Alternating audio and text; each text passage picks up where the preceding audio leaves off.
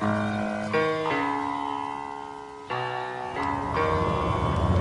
the right club. Be the right club today. Johnny, that's better than most. How about in? That is better than most. Better than most.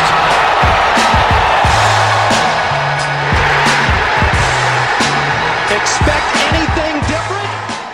Ladies and gentlemen, welcome back to the No Laying Up podcast. Solly here, bringing you a wrap officially on the 2020 year. This is the second part of our holiday medley of highlights from interviews uh, over the past year. Some great stories in here, some great little clips that are hopefully uh, will encourage you to go back and listen to some epi- episodes you might have skipped or an episode you haven't heard in quite some time. I know I had a lot of fun putting this together um, and really am super appreciative of all the listens and everyone sharing, giving their feedback, and all the guests that sacrifice their time to uh, to give us the content and to give listeners something to pass the time while you're driving in the car or wherever you listen to your podcast. So. Uh, if you don't, if it's not too much to ask, swing by the iTunes store or wherever you listen to podcasts and drop us a review, a rating, uh, hopefully five stars if you like the show. And it's and if you're so inclined, maybe take this episode, these little holiday medleys, send it to a friend uh, that might might not listen to podcasts but might be into it. Uh, there is a whole arsenal of ep- of interviews and episodes that I think people have a, a, great time going back and listening to. So those are the ways you could help us out, and uh, we have to give a special shout out, of course to someone who has helped us out a lot this year and will continue to in the next year. That's our friends at Precision Pro Golf. They are the proud presenter of Tourist Sauce. We're actually I'm uh, releasing this episode a few hours before the final the uh, premiere of the final episode of the season, episode 12. DJ Pie is taking on Big Randy in the championship of season six. DJ hoping to go back to back. Randy hoping for his first Tourist Sauce title. Uh, as you've seen this season, everyone here at No Laying Up Trust Precision Pros rangefinders to help us swing with confidence and hit more greens. This is from the first round at the Edgefield Par 3 in Portland to this season finale at Silvies Valley Ranch and everywhere in between. The NX9 was with us on every shot. Not only is it a great rangefinder, the team at Precision Pro Golf delivers industry leading customer service. So you're adding a rangefinder that you'll never second guess from a company you can trust. So to celebrate this past season of Tourist Sauce and to thank all the No Laying Up fans, Precision Pro is adding an extra $20 off NX9 rangefinders. So go to precisionprogolf.com, use coupon code No Laying Up at checkout for $20 off our favorite rangefinder. Swing with confidence, hit more greens with Precision Pro Golf. Let's start with another one from Jason Bohn. This is from episode 342, talking about how he celebrated his million dollar ace with uh, some of his college buddies. Oh, man, you want the Mardi Gras story. So, uh, yes, um, so I'd never been to Mardi Gras. It was, so I hit the hole in one November. And, you know, after I kind of figured out like what I was doing and where I was going with all this, uh, I told all my buddies, I was like, hey, you know, I'll take you all to Mardi Gras. I'll pay for the rooms you guys just buy the cocktails and we'll you know we'll call it all even. So i uh, started to make some phone calls. This is back you know early 90s i mean nobody has cell phone. I mean you're just picking up. I mean i, I honestly can't even remember to tell you how i got uh, telephone numbers other than calling directories and asking for like the hilton. And so i'm calling all these numbers in new orleans and i am like uh, I'm maybe a month out, maybe three weeks out from Mardi Gras, and I'm like, hey, you know, I just need a couple of rooms, and and people are just laughing. I mean, on the phone, they're just like, you got to be nuts, man. I mean, like, you know, this, I mean, this is the biggest celebration, uh, maybe in the United States, and you're calling three weeks thinking you're going to get a prime hotel room. So, uh, I, I, needless to say, I come to find out, like, there's no chance. I mean, the, the closest place I think I could have gotten would have been like 40 minutes away you know, we're 19 years old. We would have been legal at that time to consume alcohol, and so I was like, "There's no way we would. We wouldn't be. We couldn't drive." So I was like, "All right, well, we can't do it." So I'm sitting in this finance class one day, and like this big light bulb goes off in my head, and I'm just like, "Oh man, I got a great idea. What I'm going to do is I want to pack everybody in a U-Haul." And I'm going to drive the U-Haul down there, and we're going to go to Mardi Gras out of the back of this U-Haul. And I just was like, this is brilliant. So I, I'm just thinking, you know, 19 years old, wasn't really thinking, but I was kind of thinking. And uh, so I had a friend of mine who, you know, he was kind of partial mechanic that I met in the dorm. Like he was always tinkering on cars and stuff. And so I came up with the idea, well, I'll go rent this in town, the biggest U-Haul I could possibly rent in town rental, which was like at that time it was like 29.95 a day. And I'm like, I will put all of my apartment furniture in the back of this U-Haul, and we will just, I'll take all my buddies and go. And I asked the guy, I was like, can you unhook the odometer? on this U-Haul. And he's like, absolutely, I could do that. So, so I'm thinking like, you know, we're going to put like six miles in the U-Haul, but actually go to New Orleans and back. And so I round up all, I round up the few guys that I told, hey, we're going to go to Mardi Gras. And one of the gentlemen was a Swedish guy, and he didn't drink at all. And he's, I, I asked him, I was like, hey, would you like to go with us to Mardi Gras? Because he was like, I would love to see this experience coming from Sweden. He was like, but I, rule number one is the only rule is I drive and nobody else is allowed in the front. And we were like, uh, loser. Uh, hell yeah. I mean, you got it, buddy. This Got is great. Now, now we got a designated driver to Mardi Gras. And so he piles in the front of this U-Haul. We all get in there. I got like these bunk beds, and we had uh, uh, battery-operated lanterns. We had a keg in um, just a tub of ice, and just and we had fans, battery-operated fan. I was like, I'm a flat absolute genius right now because I said we're going to go to Mardi Gras for twenty nine ninety five a day. You know, I was like, this is brilliant. Split how many So- ways too? Yeah, I mean, I, I told them I'd take care of the U-Haul, you know, and they just uh, so we got in this car. Everybody was so excited, and you know, we started partying on the way out of Tuscaloosa, and our my Swedish friend Freddie just decided he was absolutely going to slam on the brakes and just toy with us, and we just go bouncing around the back of this U-Haul. Maybe like not very bright, but we were just dying laughing, having a ton of fun. And at no point we so we go down to Mardi Gras, and, and to this day, or all the years that I played in New Orleans, which is kind of ironic that that was one of my victories was in New Orleans was the Zurich Classic. But I would stay downtown.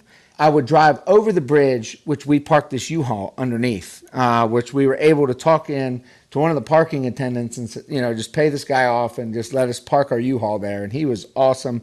He kind of helped us look out for it so nobody would you know break in and take anything. And we get down there and we're we're just I mean it, it, it's nuts. We're partying. We're having so much fun. I mean you know as you've seen in all pictures and anybody can possibly imagine. I mean it is just you're shoulder to shoulder everywhere you go down in Bourbon Street, and we're having just an absolute blast. At no point during the whole ride down there, which was a good six and a half hours, probably took us eight in the way and how many times we had to stop because we, the back of the door had to be cracked, right, uh, so that we could get any sort of sunlight in there, and mainly the main reason why so we could use the bathroom. Oh, my God. And so we just had to, you know, kind of pee out the back corner, and it was just flying out, you know, because we would be pounding. I mean, we didn't have cell phone; we had no way to communicate. So every now and then we'd stop, and you know, we'd open the door and and you know get out. But that was our only method of ways to use the bathroom was to kind of go out the back corner uh, of the little door. So we're down in there. We're just having a great time.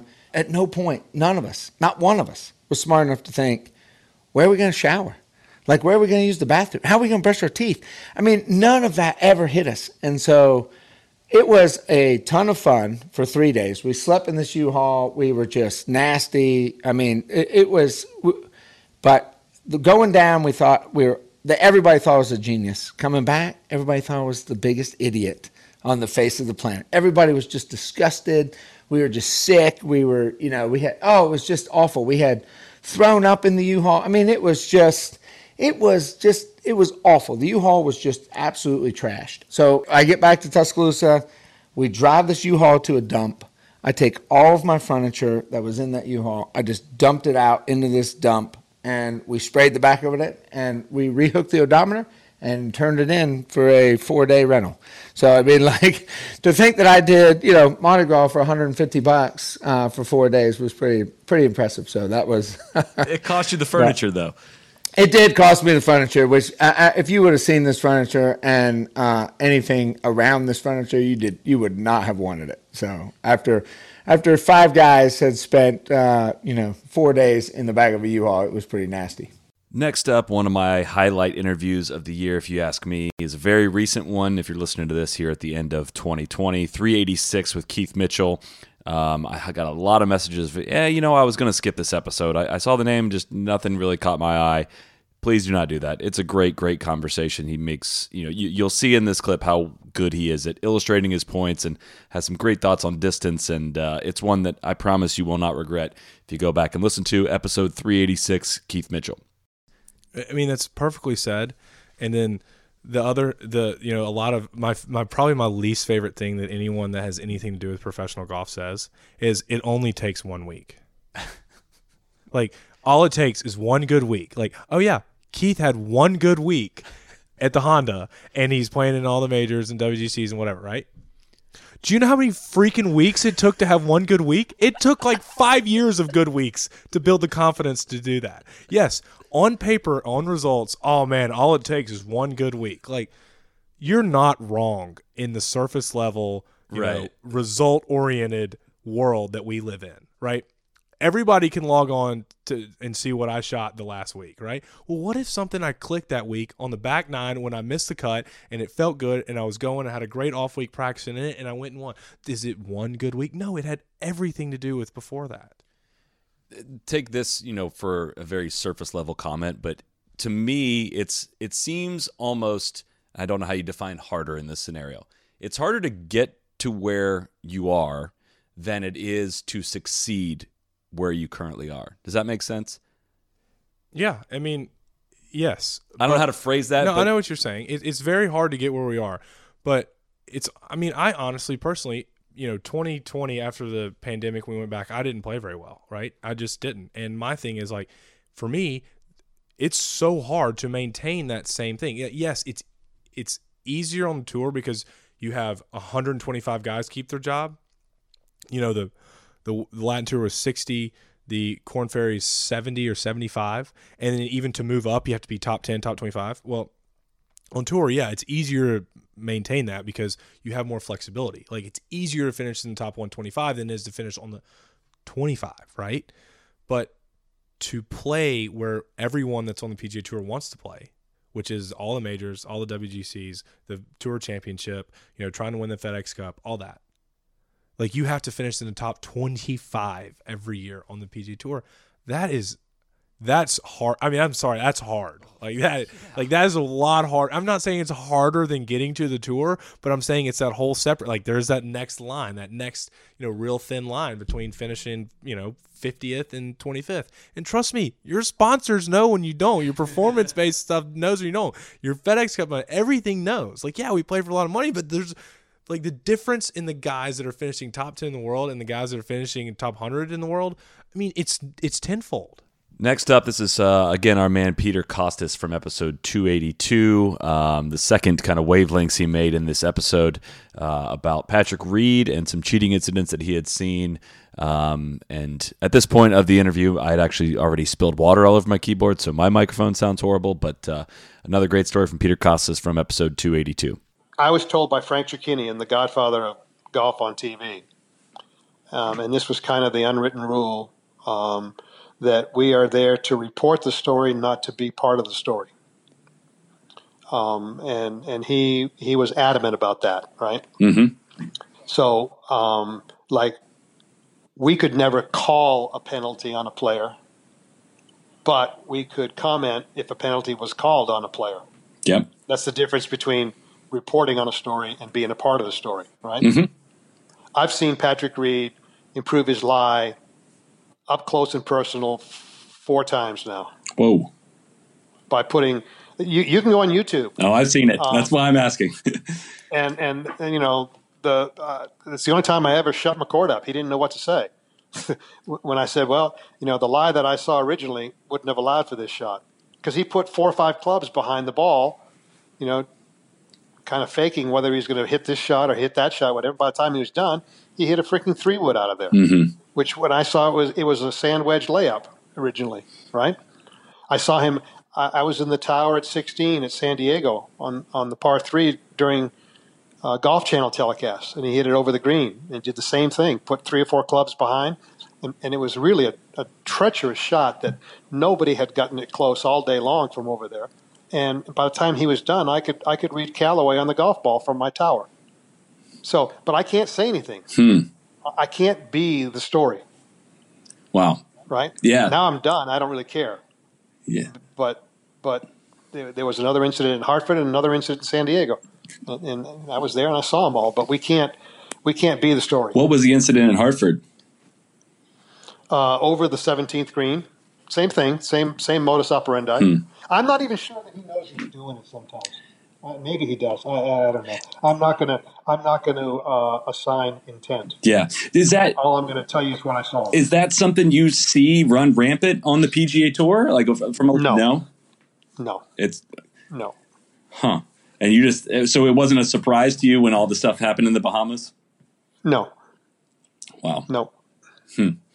That is that is fascinating. I, I had you know there's kind of just some surface evidence that is you know surface level evidence that has floated around in in the months since then, but I had not uh, I had not heard you speak on this those specifics that uh, that that defiantly. That's that's Well, fascinating. I think there's always been a player or two throughout history, you know, who fudged with their coin, marking the ball, who who um, you know stepped on a spike mark, you know, with their foot walking across their line. Um, you know, I mean, everybody's. There's always been a player or two. It's, it's rare. It's really, really rare in the PGA Tour. I have to say. I mean, 99.99 percent of the guys play by the rule book, and that and they're to be applauded for that. Well, it's That's- just, that's- it's just amazing that, it, that this happens in front of people, though. That you have a clear a clear vision of all this stuff, and it, and it, it happens. It's been my experience that uh, people who are trying to get away with something think that they're invisible, that nobody's watching, that they're so cool doing it that nobody will get it. We're going to check back in with Peter Kostis. This is his second visit to the podcast later uh, this summer, episode 330, telling a uh, great story about the Masters. 1996, I will always remember the year that the Golf Channel was born because it was 1996. At the Masters, they had they sent Brian Hammons. He was the only person there. They had a cameraman and, and Brian, and he would send reports back to Orlando. On Saturday nights, I'm walking from the 10th tower after we're off the air back to the TV compound, which is behind the par three golf course. And Brian was down there getting ready to do a stand up back to Orlando. He looks at me and he goes, Well, looks like Sharky's going to finally get his green jacket. And I made the mistake of all mistakes, rookie mistake. I made the assumption that our conversation was a private conversation off the record, which it wasn't. And Brian did absolutely nothing wrong. But I said, Look, Brian, I, I'm not sure about that. He goes, What? He's got a six shot lead. I said, Yeah, you know, Butch changed his grip, strengthened his grip earlier in the week. He kept it on Thursday, played great, had a two shot lead. His grip got a little bit weaker on Friday, played okay, ended up with a four shot lead. His grip got even weaker today. He missed it both ways, which you can't do on this golf course. And if it hadn't been for some unbelievable short game shots, you know, he could have shot 78 today, but he's got a six shot lead. So his lead's gone from two to four to six, and everybody thinks he's playing better. Well, if his grip gets any weaker, he could be in for a long day tomorrow. That's what I said. Now, unbeknownst to me, Golf Channel had bought time on the local CBS affiliate in Augusta, Georgia for the week. They bought an hour at night to do a recap, whatever. And so, evidently, I didn't see it, but evidently, they go back and forth with Brian. They asked Brian what the state of affairs was in Augusta, and he said, eh, virtually everybody I've talked to thinks that Greg Norman's going to win his first green jacket tomorrow, except just interest, interestingly enough, a few moments ago, I talked with CBS's Peter Kostis, who said that Greg could be in for a long day, blah, blah, blah. Well, don't you know that Greg was watching? Background story Frank Chirkinian, our producer, and Greg Norman were best of friends. Uh, really, really good friends. And so Sunday morning, Greg called Frank and basically unloaded on Frank about me and my comments. Now I know nothing. This, none of this has happened. I walk into the TV compound and, and Frank screams out of his office, "Kostis, get in here now!" Said, "Oh God, what have I done wrong now?" and he said, "Did you tell the whole world last night that Norman was going to choke today?" And I go, uh, "No, I don't think so, Frank." I, I would have remembered if I said that. He goes, Well, I just hung up with the phone with him and he wanted to put his hands around your throat and strangle you. So I'm going, What is this about? And then it dawned on me that I had talked to Brian. And then boy, one thing led to another. So Frank threw me out of his office, told me to quit being stupid. And, and then I put two and two together and I figured out what happened because one of the texts told me that they saw it on the Golf Channel. They were watching uh, Saturday night. And so I walked back into Frank's office. And, and back then, we don't do it anymore, or CBS doesn't do it anymore, but there was a fairly substantial Calcutta. And uh, Frank had Norman in the pool. Ugh. And so I walked back in and I said, Frank, I finally figured out what happened. This is what happened. And by the way, if all he has to do on what is arguably the most important morning of his golf life is to call you and complain about me, he's in worse trouble than I thought. And I walked out. Uh, that speaks to his mindset exactly of where he was at that day. Which I heard that story, I just couldn't believe it. I mean, that was I, I can't believe I hadn't heard it. It was mechanical. It wasn't. Yeah. He didn't choke. Okay, everybody wants to think that he. It was mechanical. You know, you can't make a grip change uh, three days before the start of a major championship and expect it to to to last for the tournament. Under under pressure, everybody reverts to instinct, and his instinct was a weaker left-hand grip, but he'd been practicing with a stronger left-hand grip. So he had a mechanical thing going on, and he was fighting it. And then you start fighting that, and then you got Faldo in the same group as you, and and it's the Masters, and you know you desperately want to win it and whatever, and it snowballs. Up next, episode 371, again with Maddie Kelly telling us about a tree at Augusta that absolutely blew our minds. People are arguing about whether or not there's going to be a new tee on 13. I was like, I guys, still the, don't know. Yeah. The images are not, unless No. they did it super secretive in the last week. Right. There is I no think new they tee. said they're not only is it not going to be this year, it's not going to be uh, for, For April, April? either. Okay. Yeah. yeah. Yeah, because you go on Google Earth and they've still there's- they haven't done it yet. Well, I don't know how updated the Google Earth photos are, but But the, there's As been planes flying over with images Right. that show the 13th tee and they show the road back there, but there is no new tee new back tee. there. Good. So, but yeah, I don't know if they're gonna. Some people are throwing out ideas like move the tee further left. Maybe they might plant some trees down the left to prevent what Bryson might potentially do. so, so they do have they really don't have to move that tee that much if they just use the left side of that tee and what they actually have a there's a limb that has a cable tied to it, and in the practice rounds, a lot of the time they'll have that really tight, and the limb kind of sits way more upright. And then you get there in the tournament, and they've loosened it down, and it sits like this a little bit. sick. oh my god! So if they just use the left side of that tee, you, you really now you can't take that. I mean, you can, I guess, if you've got if you're that ballsy to take that on, yeah, you can. But now it becomes almost like a hook, like on ten, if they just use the left side of that tee. Um, and I'm but I'm sure that if they do move it, they'll move it five, ten yards maybe, and it'll be a totally different hole. But Tying back libs. What o- what other stuff you got like that? How That's much do you love the fact that there's no that there's no green reading books? well, I was actually thinking of. I don't. know- Do they even? Has there ever been one? I don't think they exist. I don't think they've let anyone on on site to Exactly. do it. Um, And Bryson's like his putting stats at Augusta are far worse than anyone Yeah, else. that's right? interesting. I didn't know. Yeah, yeah. I mean, I, I think I don't think they should be around anyway, but I love it. I don't think, Yeah. I th- as especially for that place when the putts are so severe, it's almost like that's what makes the putts so hard is because yeah, it looks really severe and it's probably a two or three degree slope. Who really knows? But the guys who do the aim point train themselves to, to do all that, and that's fair play to them. They can they can do that. But yeah, no book. I like I like the idea of no greens books. Before we get to the next clip, I want to give a shout out to our friends at Weatherman Umbrellas. I cannot be the only one that has done this. If you go in the department stores, you go in like Home Depot or something, they sell these like little five dollar golf umbrellas. They're they're called golf umbrellas, and I'm like, oh yeah, I, I could use one of those on the golf course.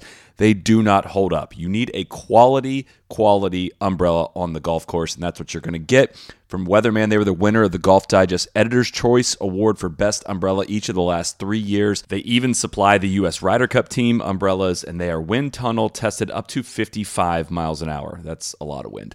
I know it's December. I know you're probably not thinking about this right now, but they also offer up maximum UV protection. I've become umbrella in the sun guy. I never thought I'd be that guy, but uh, it is important. It's more important than you probably realize. So, again, go to weathermanumbrella.com and you can use promo code MAKEITRAIN for 25% off your entire order. Again, that's weathermanumbrella.com, promo code MAKEITRAIN. Next up, episode 365 with Rocco Mediate telling uh, a tiger story that, it, you know, it might have been told in the past before, but just about how it's kind of weird that they uh, haven't really reconciled or talked much uh, since that happened and a, a great autograph story. you know, I don't know what happened. with the autograph. I'll tell you the autograph story. It, it's stu- you know, people laugh about it, but it kind of bothered me because I'm like, really? I mean, really? All I wanted was something I could put in the wall and show the kids. That's it. You know, I, I don't want anything special. I just say, Rock, you got lucky to even be there. Could you tell the story real quick for those that haven't heard it? Yeah, I asked him to sign. I said, "Hey, sign this for me. I'm gonna put your locker. I got the pin sheet. Only four of them made. I got the I got the um uh, picture. Him and I. I'm we're both laughing. He's got the trophy, and we're both laughing. Great picture, great picture.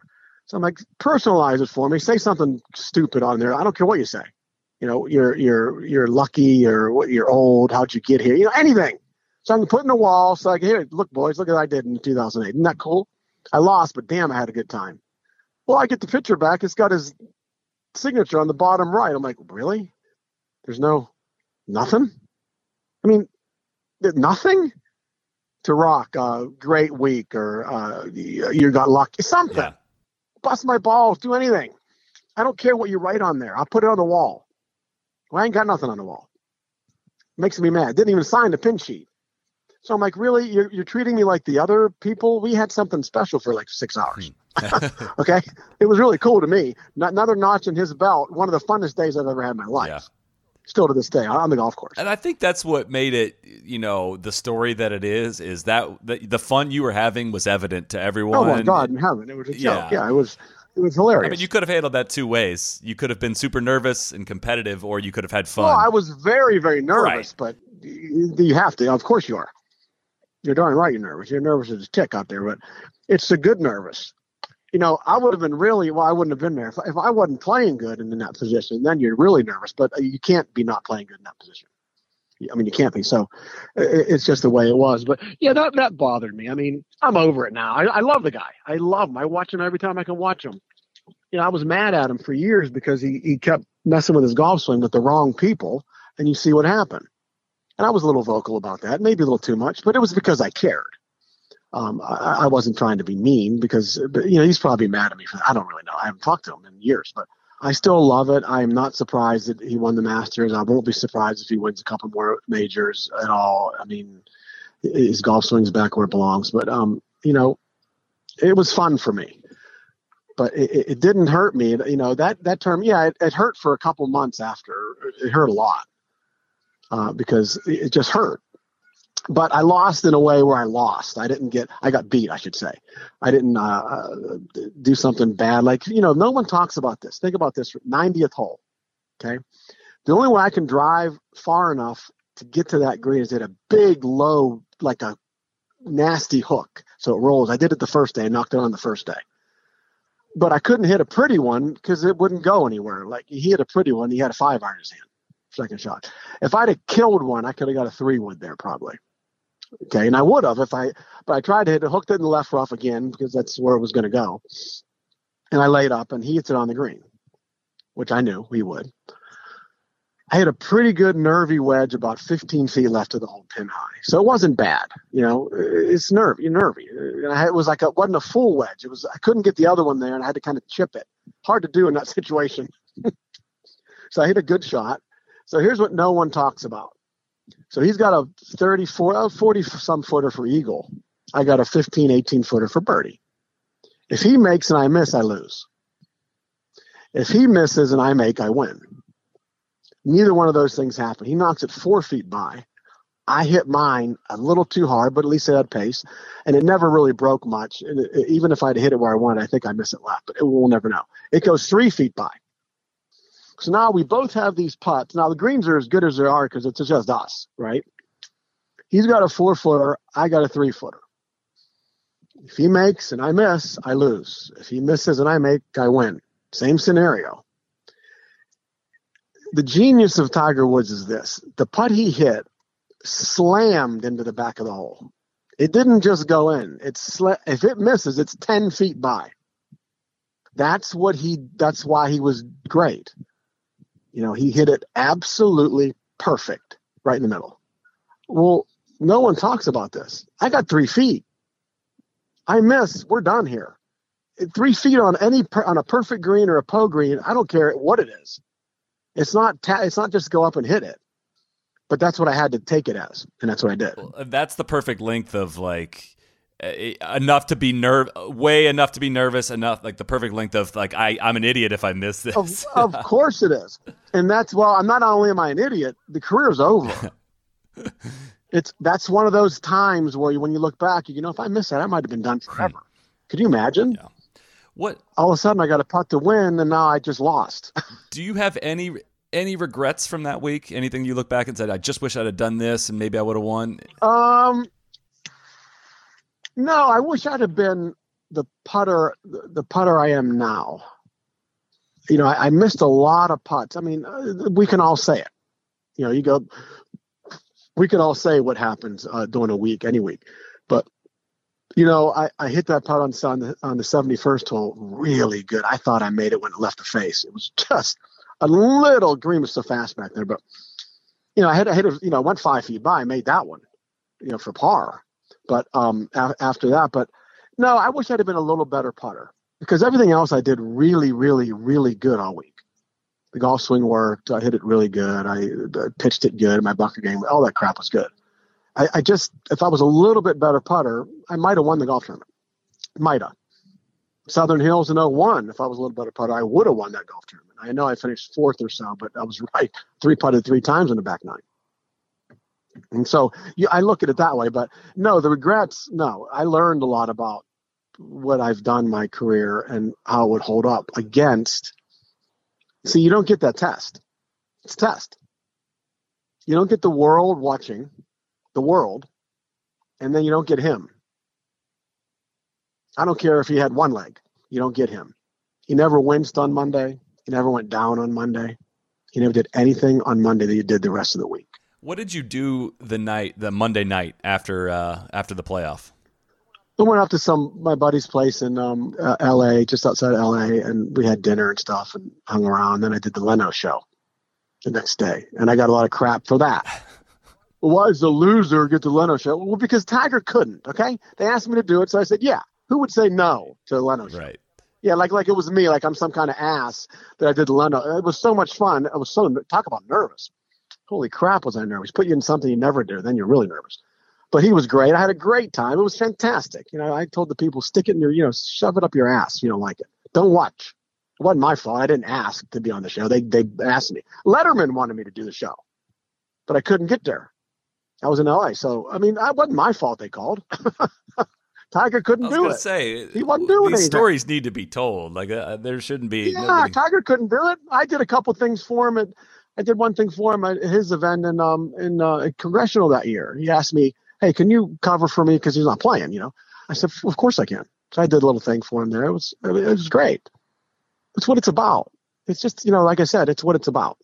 And yeah, I don't know why we never talked. I don't know why he didn't sign my personalize my thing. People think it's petty, but for on my part, I'm like, it's not. I wanted him to personalize my picture. When's the last time you were in a U.S. Open playoff with Tiger Woods? Oh, never. Sorry, then you don't get to talk. Next up, it's Paul McGinley again. This is from episode 359, another fantastic Ryder Cup story. This was, again, one of my favorite pods of the year, talking about how Sam Torrance's captaincy ended up affecting him as he played in the A Ryder Cup, and uh, also how it affected his captaincy as well down the road. Yeah, well, I, I knew I wasn't playing in the morning. Sam captained me really well, and you know that's an important thing to kind of touch on. So what he did, myself, there was four of us: myself, Lee Westwood, uh, Philip Price, I think it was Per Fulke. The four of us had really lost form that year. You know, some players are playing better. Some pl- no, no, it was Jesper Parnevik. Those four players, and Jesper was still in America. So the three of us uh, who were based in in in the UK um, were brought up to um, the Belfry the week before by Sam. I live beside Sam here down in Sunningdale, and uh, we went up for a practice round twelve or 10 days maybe before the Ryder Cup. Uh, the World Championship was on over in Ireland, ironically. Uh, none of us had qualified to play in that. And uh, he said, "Come on, let's get in. Let's all get together and get up and, and have a run around uh, in the Belfry. Get a have a look at the course." That stage, all the stands were up, and we kind of had a nice uh, four ball on the way round. We had a bit of food afterwards, nice bit of banter, um, and then on the way back, we got in. Sam had a, a driven BMW, um, a driver, and we got in the back of the car, and he jumps in the back beside me, uh, this big seven series BMW, and he's got a bottle of pink champagne and two glasses. He opens up the bottle of champagne. The, the drive back is about two hours from from Birmingham in the Belfry. He said, "Right, we're going to talk about your role this week," and he went through everything. and he basically showed so much confidence in me. He told me the role everybody was going to play, how many matches everybody was going to play, how many matches I was going to play, who my who my partners would be. Just gave me such exude of, of, of confidence that you know you're part of the team. You're not kind of a guy I'm trying to manage here. Uh, he made me mm. real real part of it, and, and getting out of the car on the far side you know, I really felt like I was going to be in a very important. He made me feel a very important part of his team, a very important member of his team. Even though, you know, on the car journey and the way up, I felt that I was the outsider and I was a problem that he had to manage.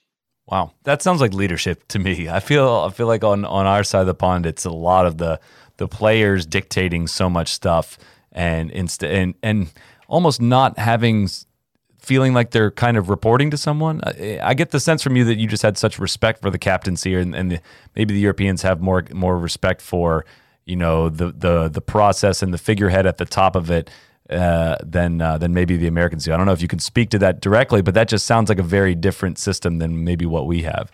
Well, I mean, I, I think it's different in America now, Chris. But certainly, one, one there's a huge uh, important dynamic here um, that America were missing that don't do now. And that was the fact that all of the Ryder Cup captains in Europe were chosen by their peers, chosen by the players, right? The players' yeah. committee, representative of the players, were the guys who chose who the captain would be, not you know a PGA board or you know somebody from the outside or you know some figureheads picking it. No, it was the actual players who put the captain in place. And that was a very important dynamic. I know post task force now, American have changed that, and the players through the task force are, are, are very much in control of that now. But you know, I felt that was probably where a lot of that respect came from. Well, going back to 02, you uh, you become the person that uh, is seals the clinching point. One, I want to know why it seems that that to be so uh, so important to the European players, and that's something that I, I hear talked about a lot, which is I find that very interesting because I think you guys have such a great team dynamic to it that it does seem. Uh, I remember Paul Azinger always referencing like the the European. They, uh, nobody wants to be the guy that loses the final point, but the Europeans take special special joy in in clinching that final point. So one, how did you end up in that situation uh, where you were you know having the match with Jim Furyk? To uh, to get that final the point you needed, and you know what was that what was that like for you as a first time Ryder Cupper? Well, again, I'll just tell, I'll, I'll, answer your question if you don't mind by telling you a little story on it. Um, so my role was to play two day, two, two rounds the first two days, and Padraig Harrington was going to be my partner. I was going to play in the afternoon foursomes uh, with him, and then I was going to play in the morning foursomes on the second day, and then I was going to play my singles match. And uh, first time we, we go out the first day and we lose three and two, uh, but I played quite well. That was my first Ryder Cup match. I held my own. Uh, felt he didn't play very well and went to Sam afterwards and said, Look, I've let Paul down. I haven't played very well. I need uh, the morning off tomorrow um, to practice. So Sam uh, decided to leave him out. So Sam comes to me and he says, Paul, I got bad news. Paul doesn't want to play tomorrow. He really feels he let you down today. And I'm afraid um, that leaves you without a partner. I'm going to put in somebody else to play because you haven't prepared to play with uh, you know, you've prepared to play with Padraig, and, and you know, I, I don't want to take a chance of putting you with somebody else. So he said, look, and not, the afternoon is the four ball. You're probably not, you're not going to play that. You know that anyway. So you won't be playing now to the singles. So I'm really disappointed because I've just got a taste of my first Ryder Cup match. Even though I've lost, I felt I've played my own, and now I want more. I've got like a little drug. All of a sudden, I've forgotten about my form coming into it, and I'm I'm looking forward to having another bite of the cherry. So roll out the next day, uh, which is a Saturday morning, and I'm out walking. Uh, we played nine holes behind the groups that went off just to kind of get a feel for the course. Uh, I knew I wasn't playing in the afternoon, and then uh, one of the vice captains came down the fairway as we come up the ninth.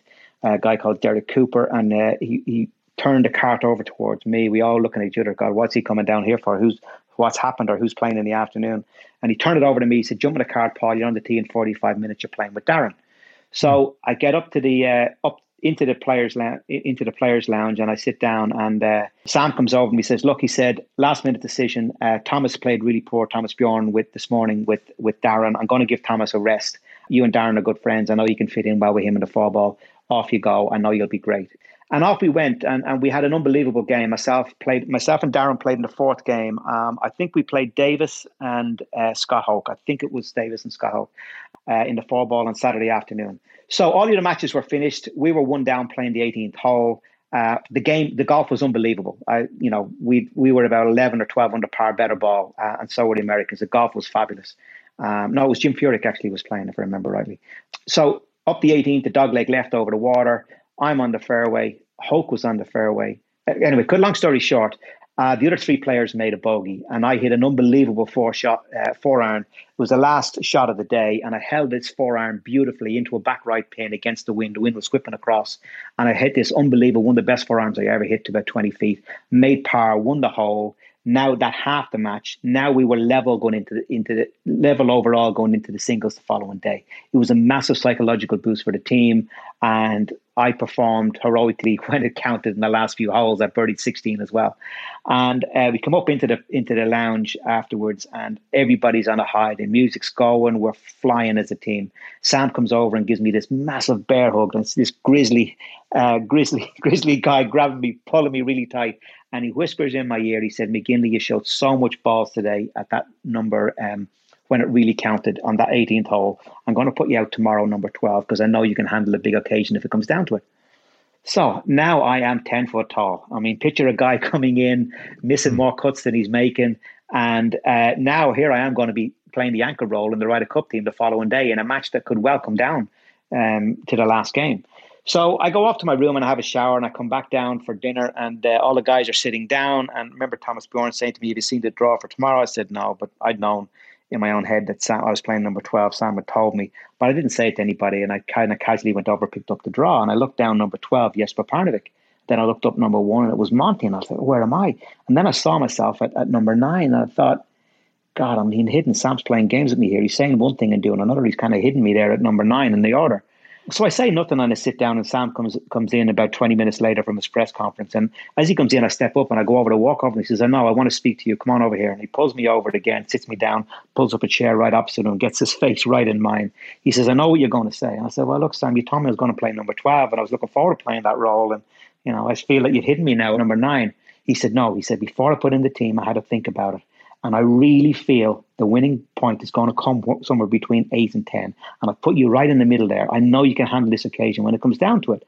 So I was kind of pacified and I thought, okay, fine. If that's what he thinks, that's what I'm going to do. And, and off I went. Quite long story short, roll up the next day. I'm playing Jim Furyk in the singles.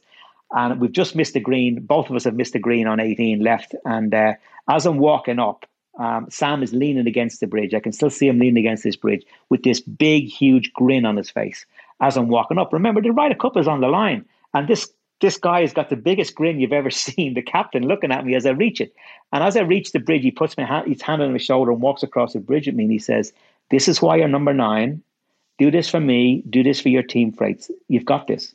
And I walked over the bridge and I walked away. And rather than thinking, "Oh my God, the Ryder Cup's on the line," he he he, he, he also told me that up and down would, would win the Ryder Cup for us as I walked away, rather than thinking, "Oh my God, I hope I don't screw it up," I hope I don't. I felt the opposite. I felt so empowered and unshackled to think, "I'm going to do this. I'm, I'm going to do it. I'm going to do it." And that was the mindset I did, and, and I chipped it on to whatever it was, 10, 12 feet, and, and hold the putt. And so that was the kind of management Sam did of me, and he given me that responsibility. Felt was was what I needed, and and and I seemed to relish it. Up next, Paul Azinger from episode 280, talking about uh, flying on the team plane um, from the U.S. to Australia for the President's Cup and a Tiger story. And uh, yeah, Paul Azinger, episode 280.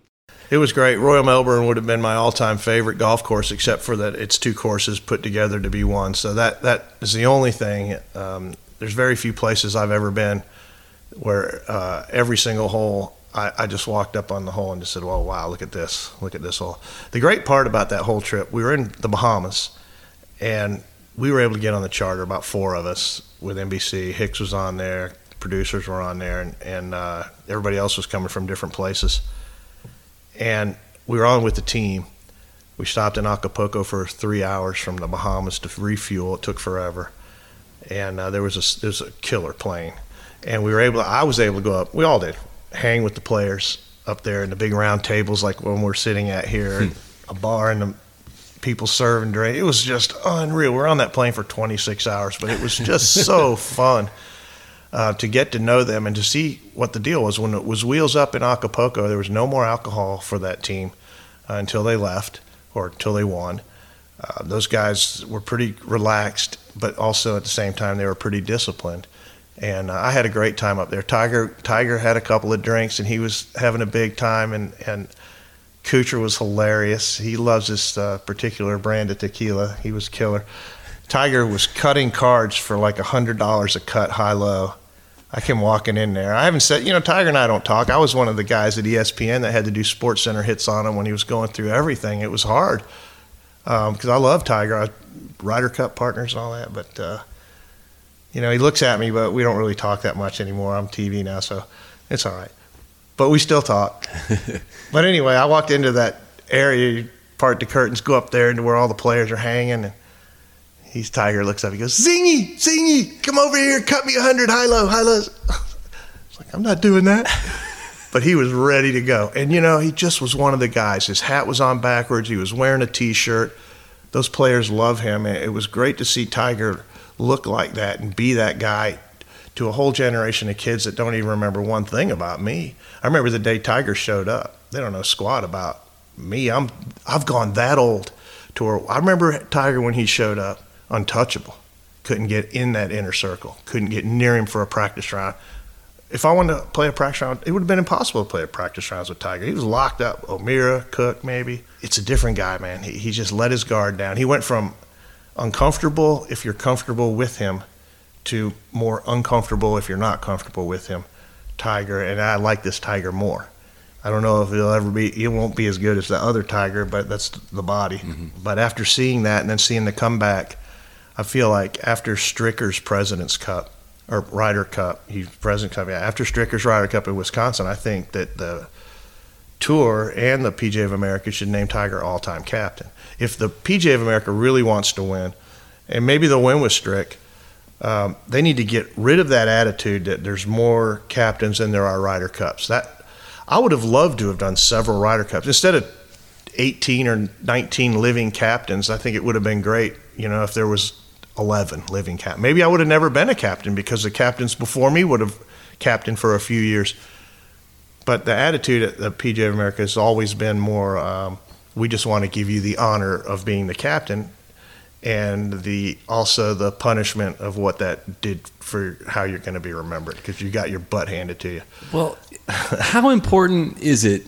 And I realize I'm asking a former player in this regard, but how important is it? How necessary is it for a player to be the captain of the Ryder Cup team? Oh, you're thinking like bringing. Uh, I, all, that's an open-ended question. I'm just saying how. Why does bringing it have, a baseball have football? Yeah, you're right. It doesn't. Uh, uh, it doesn't. But it should. You know, anybody could do it. I suppose. Ken Venturi captained the Presidents Cup team, and he didn't know what clubs players were using, all that stuff. He knew how golf worked, and he knows how personalities work. I think he knew that. Yeah, I, I think. I mean, you'll never go outside of the players being the captains. I think the one rule that needed to go away altogether was the idea that you had to have won a major to be a Ryder Cup captain is stupid.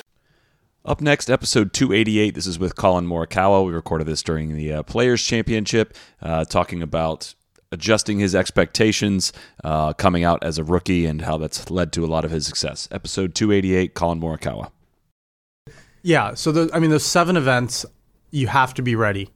You know, there's that 125 number that you got to reach to get your card. Did you know what that point I, number I didn't was? know what that points number because for me, if I got ahead of myself that summer just for the next event, that next start, it was going to be like, you know, Yeah. you're going to start thinking ahead. You're going to be like, oh, I need to finish 24th just to get enough points. And like, that's when things go bad. Yeah.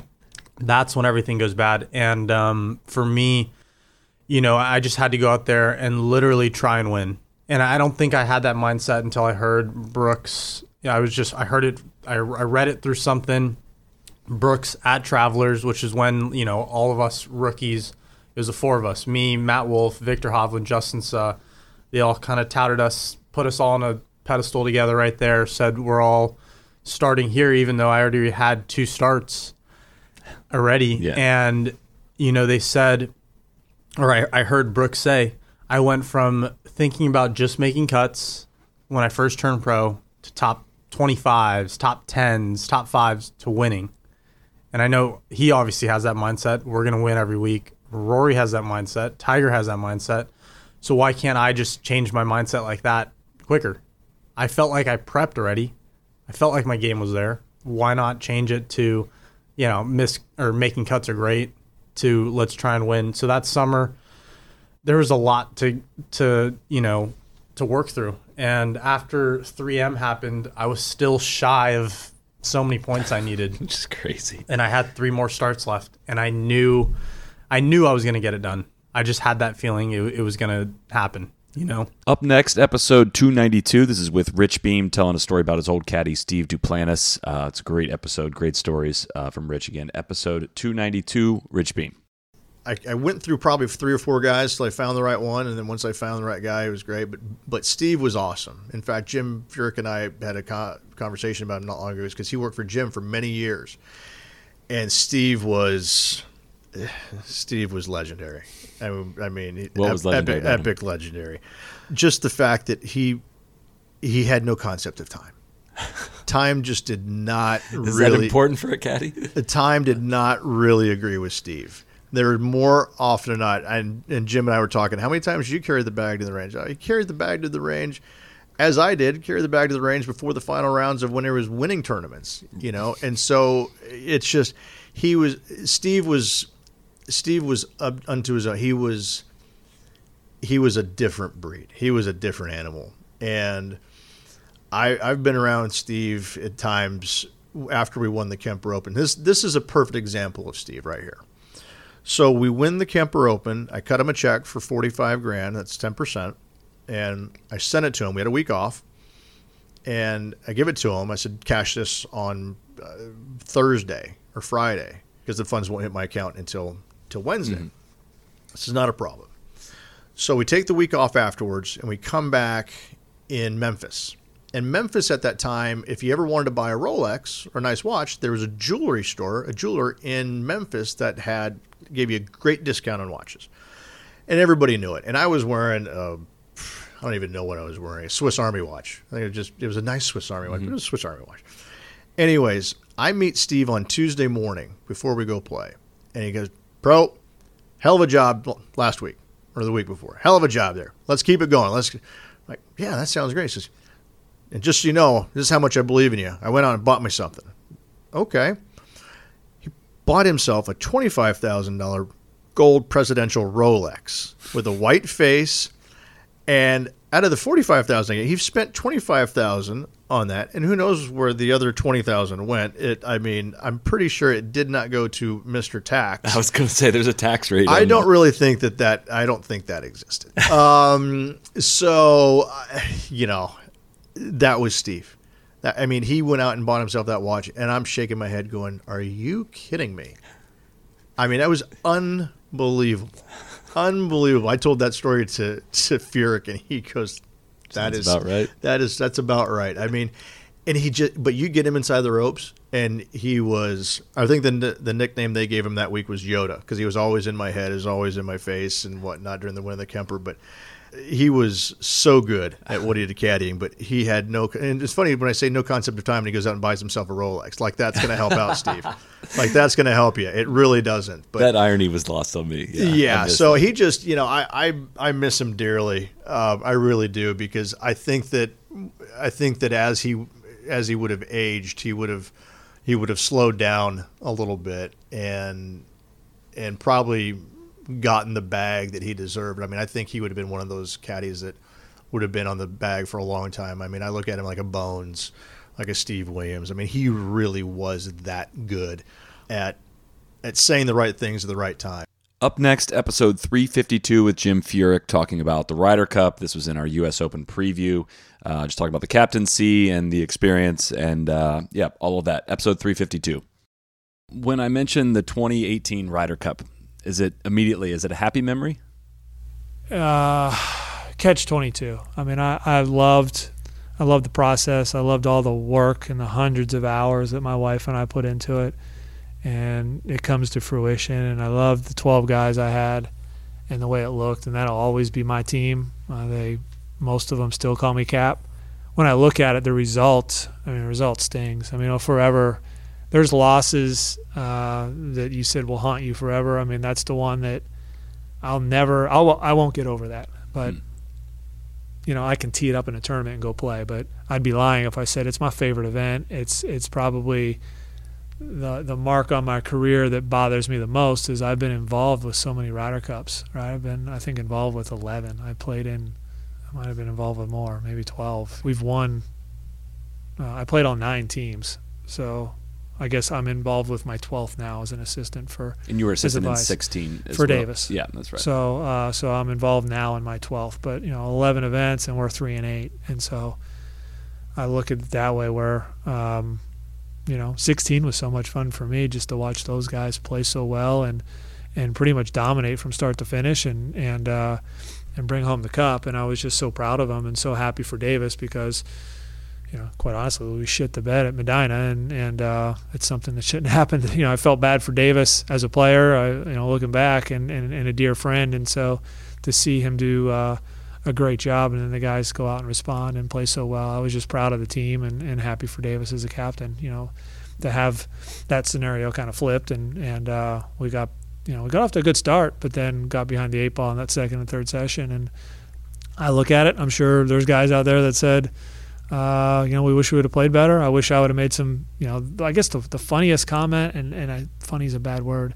but the comment that surprises me, it shocks me the most, is I've had a handful of people come up and say, you know, if you got to do it all over again, would you do something different? And I almost laugh. I'm like, well, what arrogant asshole would have the event go the wrong way and then say, nope, I'd do everything the same way? like, how, I mean, of course I do things differently, right? Hindsight's twenty twenty, and of Sure. course I go back and change.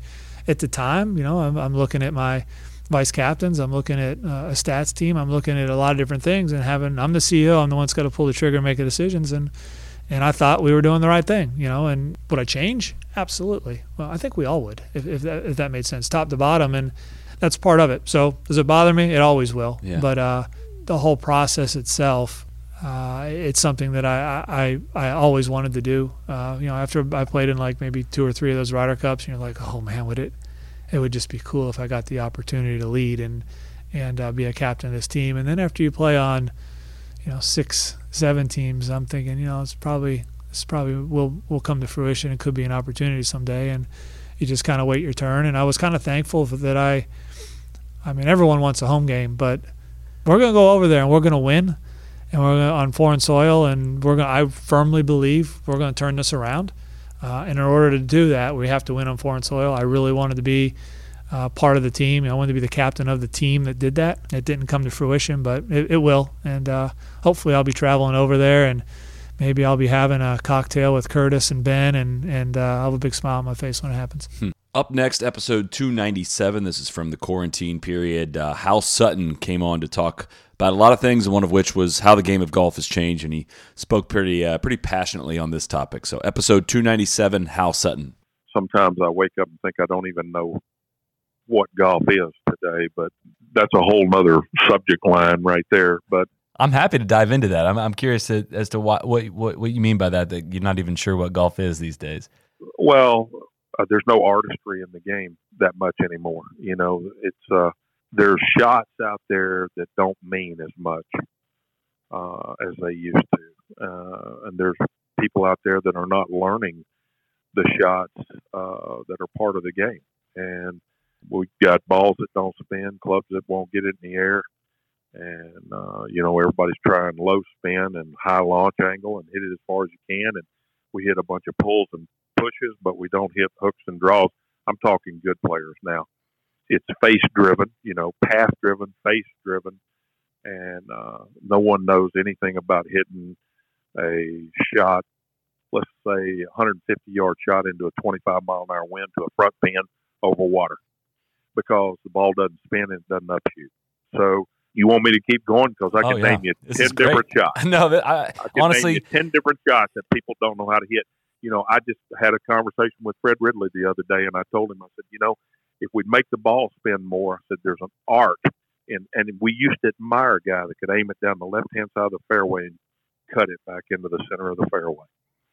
And I said, we respected him and we admired it, and it was exciting to watch a guy be able to do that, to have that much command over his golf swing.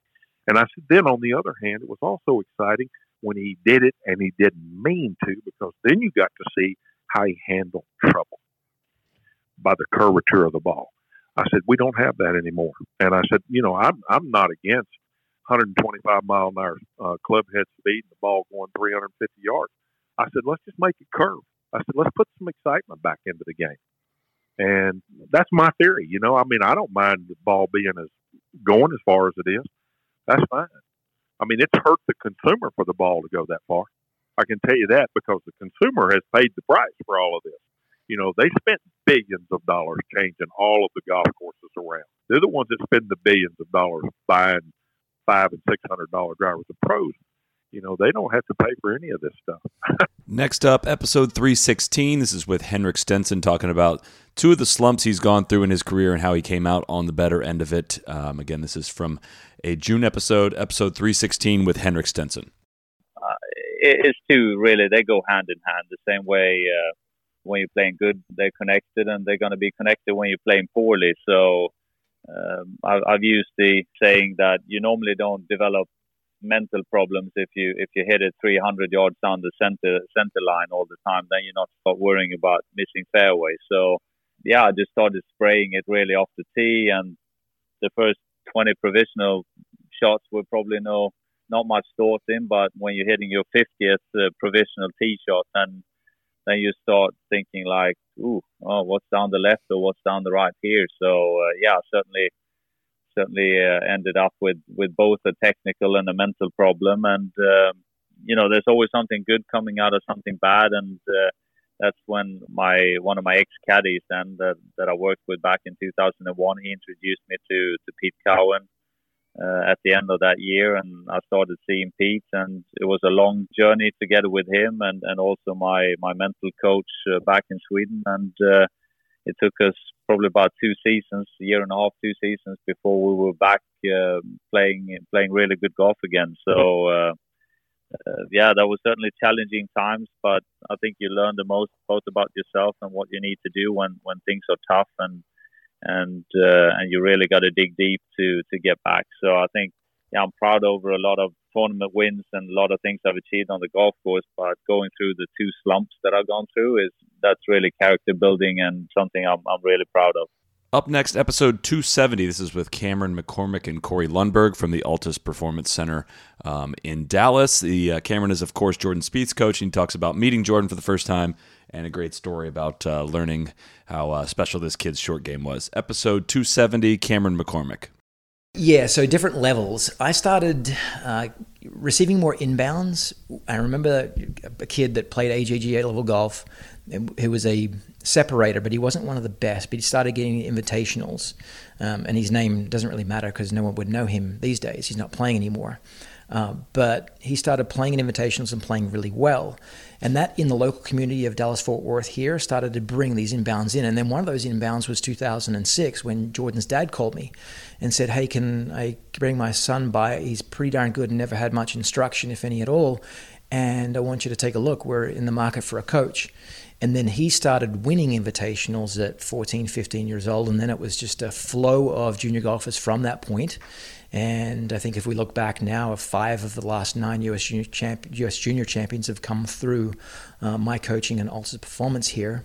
And then that turned into uh, professional ranks as he grew, and I had other professional players at the same time. So it kind of happens in phases. Yeah, you, you can't expect to, to coach the uh, best junior player in the country or the world, and that for, for that to bring in professional clients. But as soon as you get uh, a successful professional client, then that, that can change things. I'm sure it's a story you've told a bazillion times, but uh, talk to me about the first lesson with him, what your first meeting with him, all, all that stuff. Paint a picture of what yeah. he was like. Uh, two weeks shy of his uh, 13th birthday, middle of the summer in Dallas, he comes in and he just had played in a tournament called Starburst. And it's a 54 hole tournament held in Waco, and the quality of the golf courses aren't great. Played an Air Force, Air Force golf course where the size of the ground cracks are about the width of a golf ball, so you can lose a golf ball in a ground crack. And yeah, thanks for coming. The truest hazard. Yeah, yeah. And he, um, we sit down and we talk. We talk for at least 30, 45 minutes, um, Jordan and myself and his dad. And uh, one of the questions I asked him was, well, what do you want to do in golf? What can I help you achieve? What goals do you have? And the first one he said is, I want to win the Masters. I'm like, cool, let's go do it. 12 years old. And then uh, we start hitting balls, and he's got a really funky idiosyncratic movement, but my goodness, could he control the ball and could hit all the shots. Um, I oftentimes reflect back on the notes that I take in lessons, and uh, I'd never seen it before out of someone so young. I'd, I'd coached some professional players to that point, but this was just otherworldly. So I turned off all my gadgets, my video, my TrackMan, and I said, "Let's go play golf. I got to see this on the golf course." And he had supreme confidence and well in what he was as well in what he was doing. Um, we t- went to the golf course. We played nine holes. I was awfully impressed. He shot even par. And uh, it would be wrong to skip over the main story that I tell from that experience is I didn't see him hit many short game shots because he was hitting all fairways and all greens. and I said, well, Jordan, I've got to test this short game that you're so confident with. And so I gave him this challenge. And the challenge was to get up and down three different spots on three different holes. And he's not doing great. And we get to the last hole playing it out, he, he, he, makes par, and I give him three up and down opportunities. And there was a prize, there was an incentive for how well he um, he was going to perform. And he needed to essentially uh, hold two shots and get the other, the third ball up and down to win this prize. And he proceeds to hold the first one, short chip from off the fringe, get the next bunker shot up and down by hitting it to like a couple of inches, maybe a foot away. And then the last shot, I picked the most difficult possible shot that I could find on the green. He looks at me, he gives me a grin, and he proceeds to hold this flop shot to, to win what then was a very minor prize, but a major one in his mind, which was a hat from the golf shop that I was at. And you know what? The, the, the moral of the story, the point of the story is this kid showed up with such assurance, such a like psychological advantage, a, a self belief that he could get it done, and set the goals, the, the bar really high, and said, "I'm going to chase him down."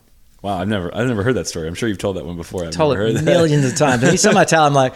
I wonder how long I should take to tell the story because it could go on and on and on. I, have heard it before, and I'm like, I'm like on the edge of my seat. Still, I'm like, oh, good. yeah, I knew he was going to hold the last one, but yeah.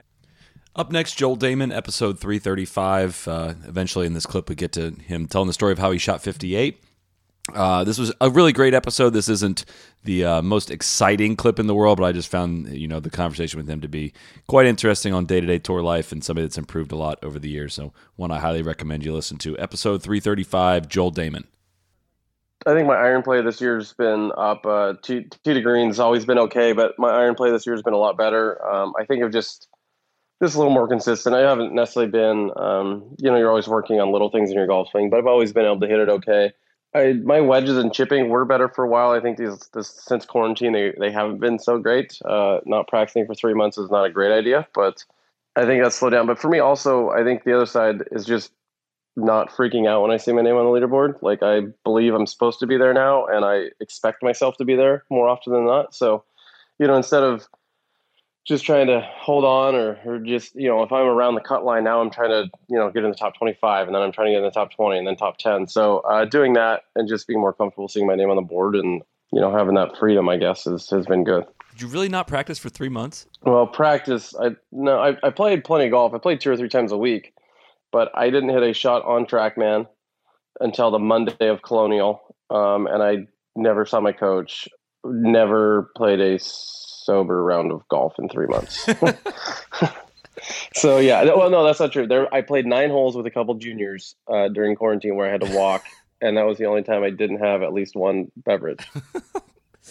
Do you play better when you're uh, having some beverages? I did shoot 58. Uh, that Well, was that- yeah. that was multiple. Uh, I think we had you know a standard is is three or four on each nine. Um, so that's pretty standard for us at Mesa Country Club. Well, yeah, I was gonna say like a, a blackout is when you're you know you're taking it super deep, but if you're drinking while having a blackout, taking it deep, is that a double blackout? Yeah, in any way? I think so. Uh, there's definitely some browning out going on there. Uh, I I do remember I kind of knew something cool was happening on the 17th hole. I actually drank some water. Um, that's pretty rare, but uh, I did. I, I actually like chugged a bottle of water on 17 and 18, and I was in the fairway on 18. I'm like, oh no, did I like ruin this whole thing by having water?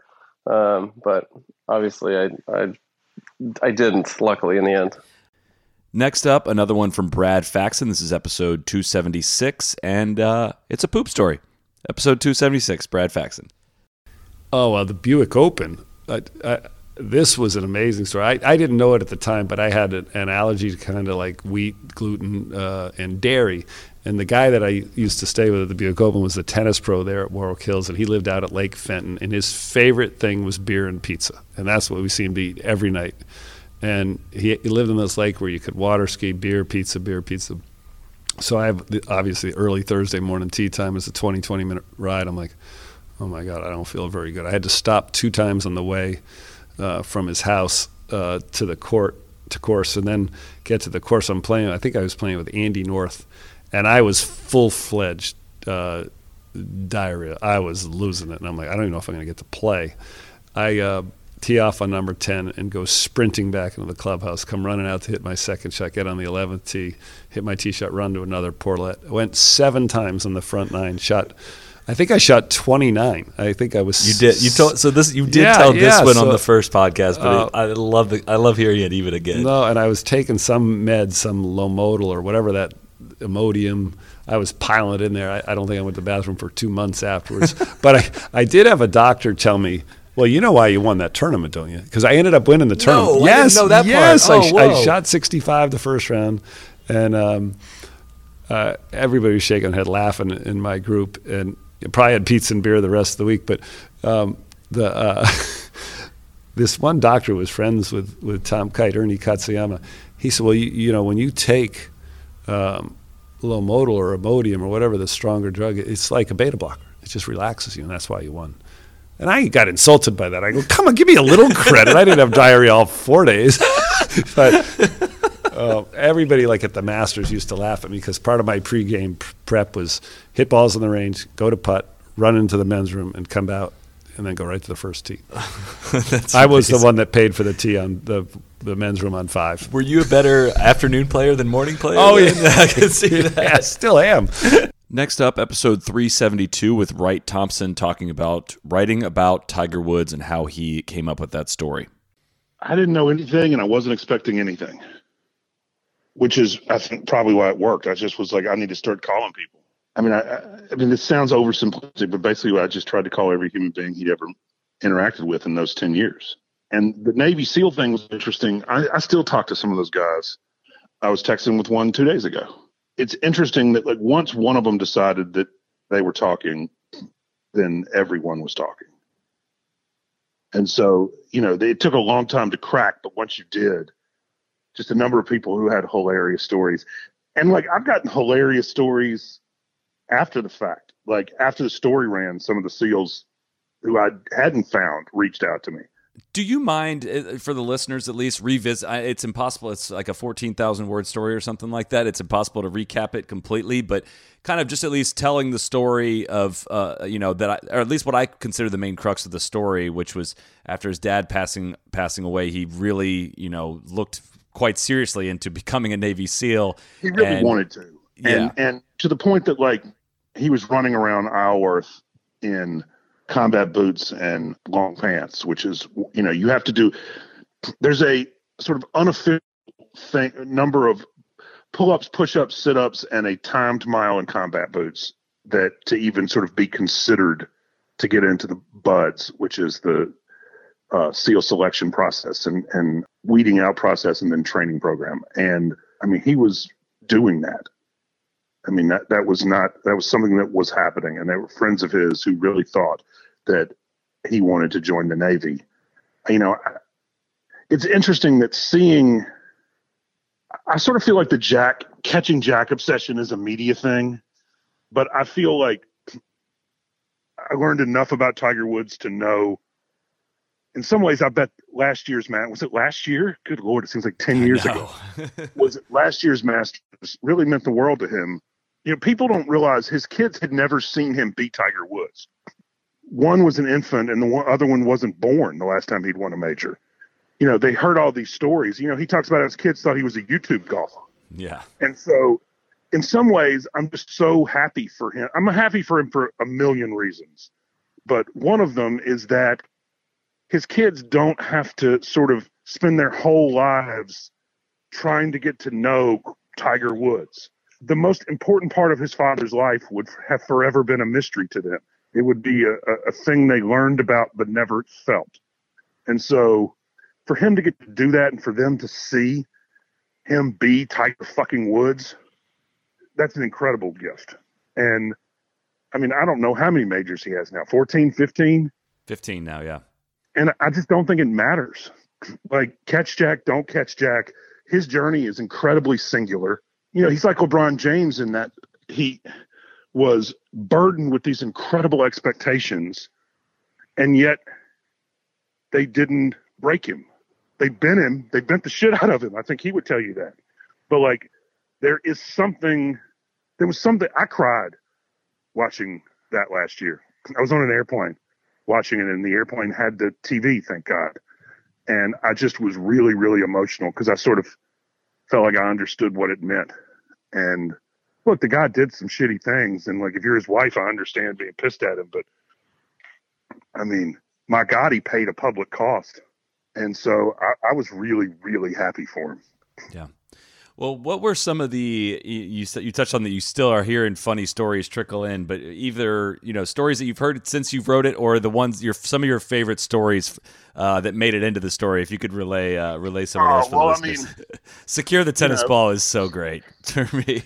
it's it you know uh he, he likes to talk in military lingo copy that you know uh he uh his dog ran off with a tennis ball at a marina one time and he called down there and asked him if they could secure the tennis ball it's so good you know one of the things they do in the kill house is they you're presented with scenarios where they're hostages they're hostage takers there are civilians and you can only kill the right people and they, they just the seals love to laugh at how tiger kept uh shooting photographers which I thought was perfect.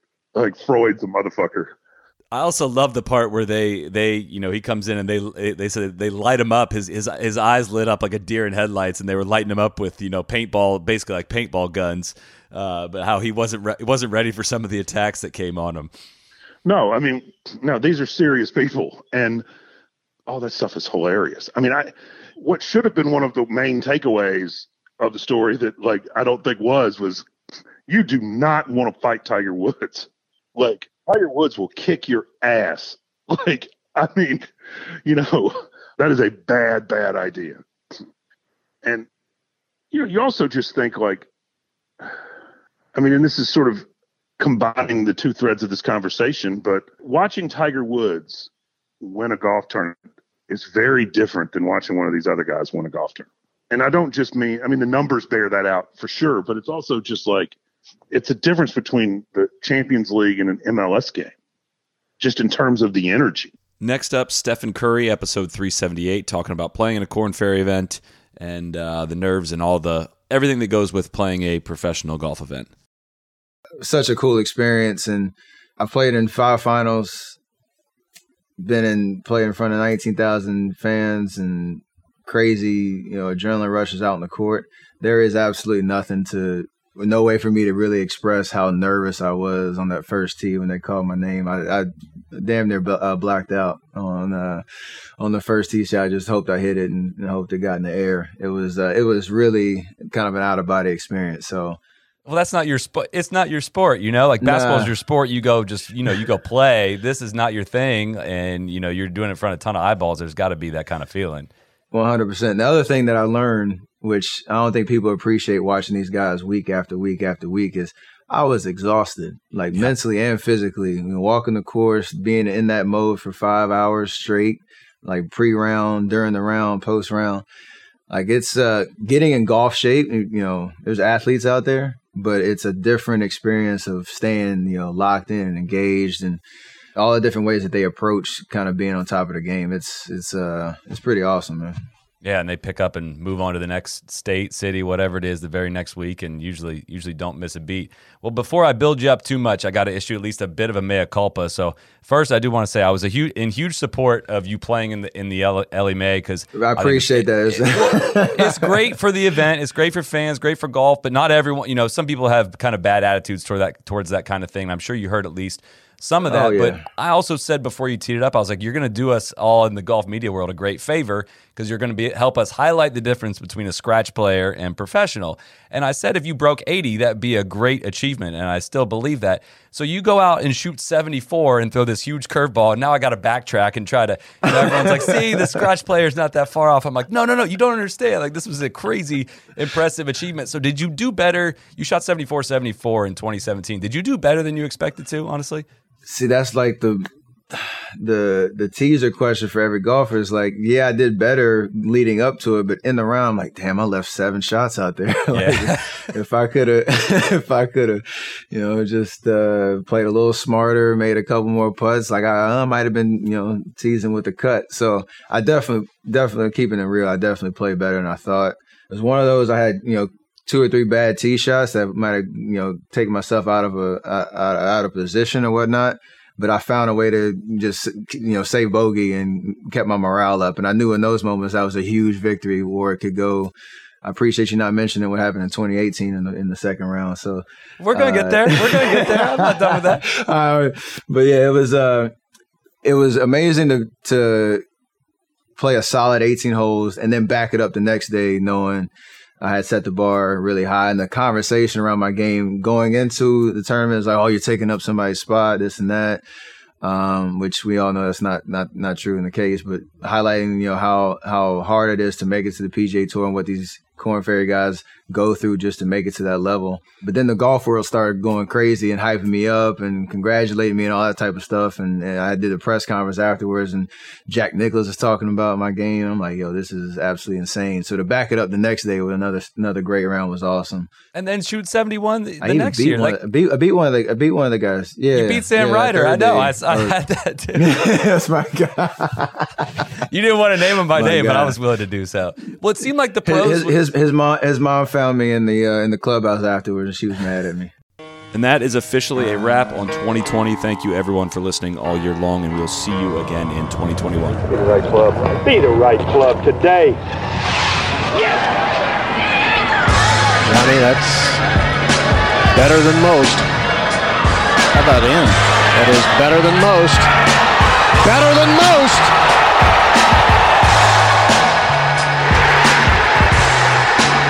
expect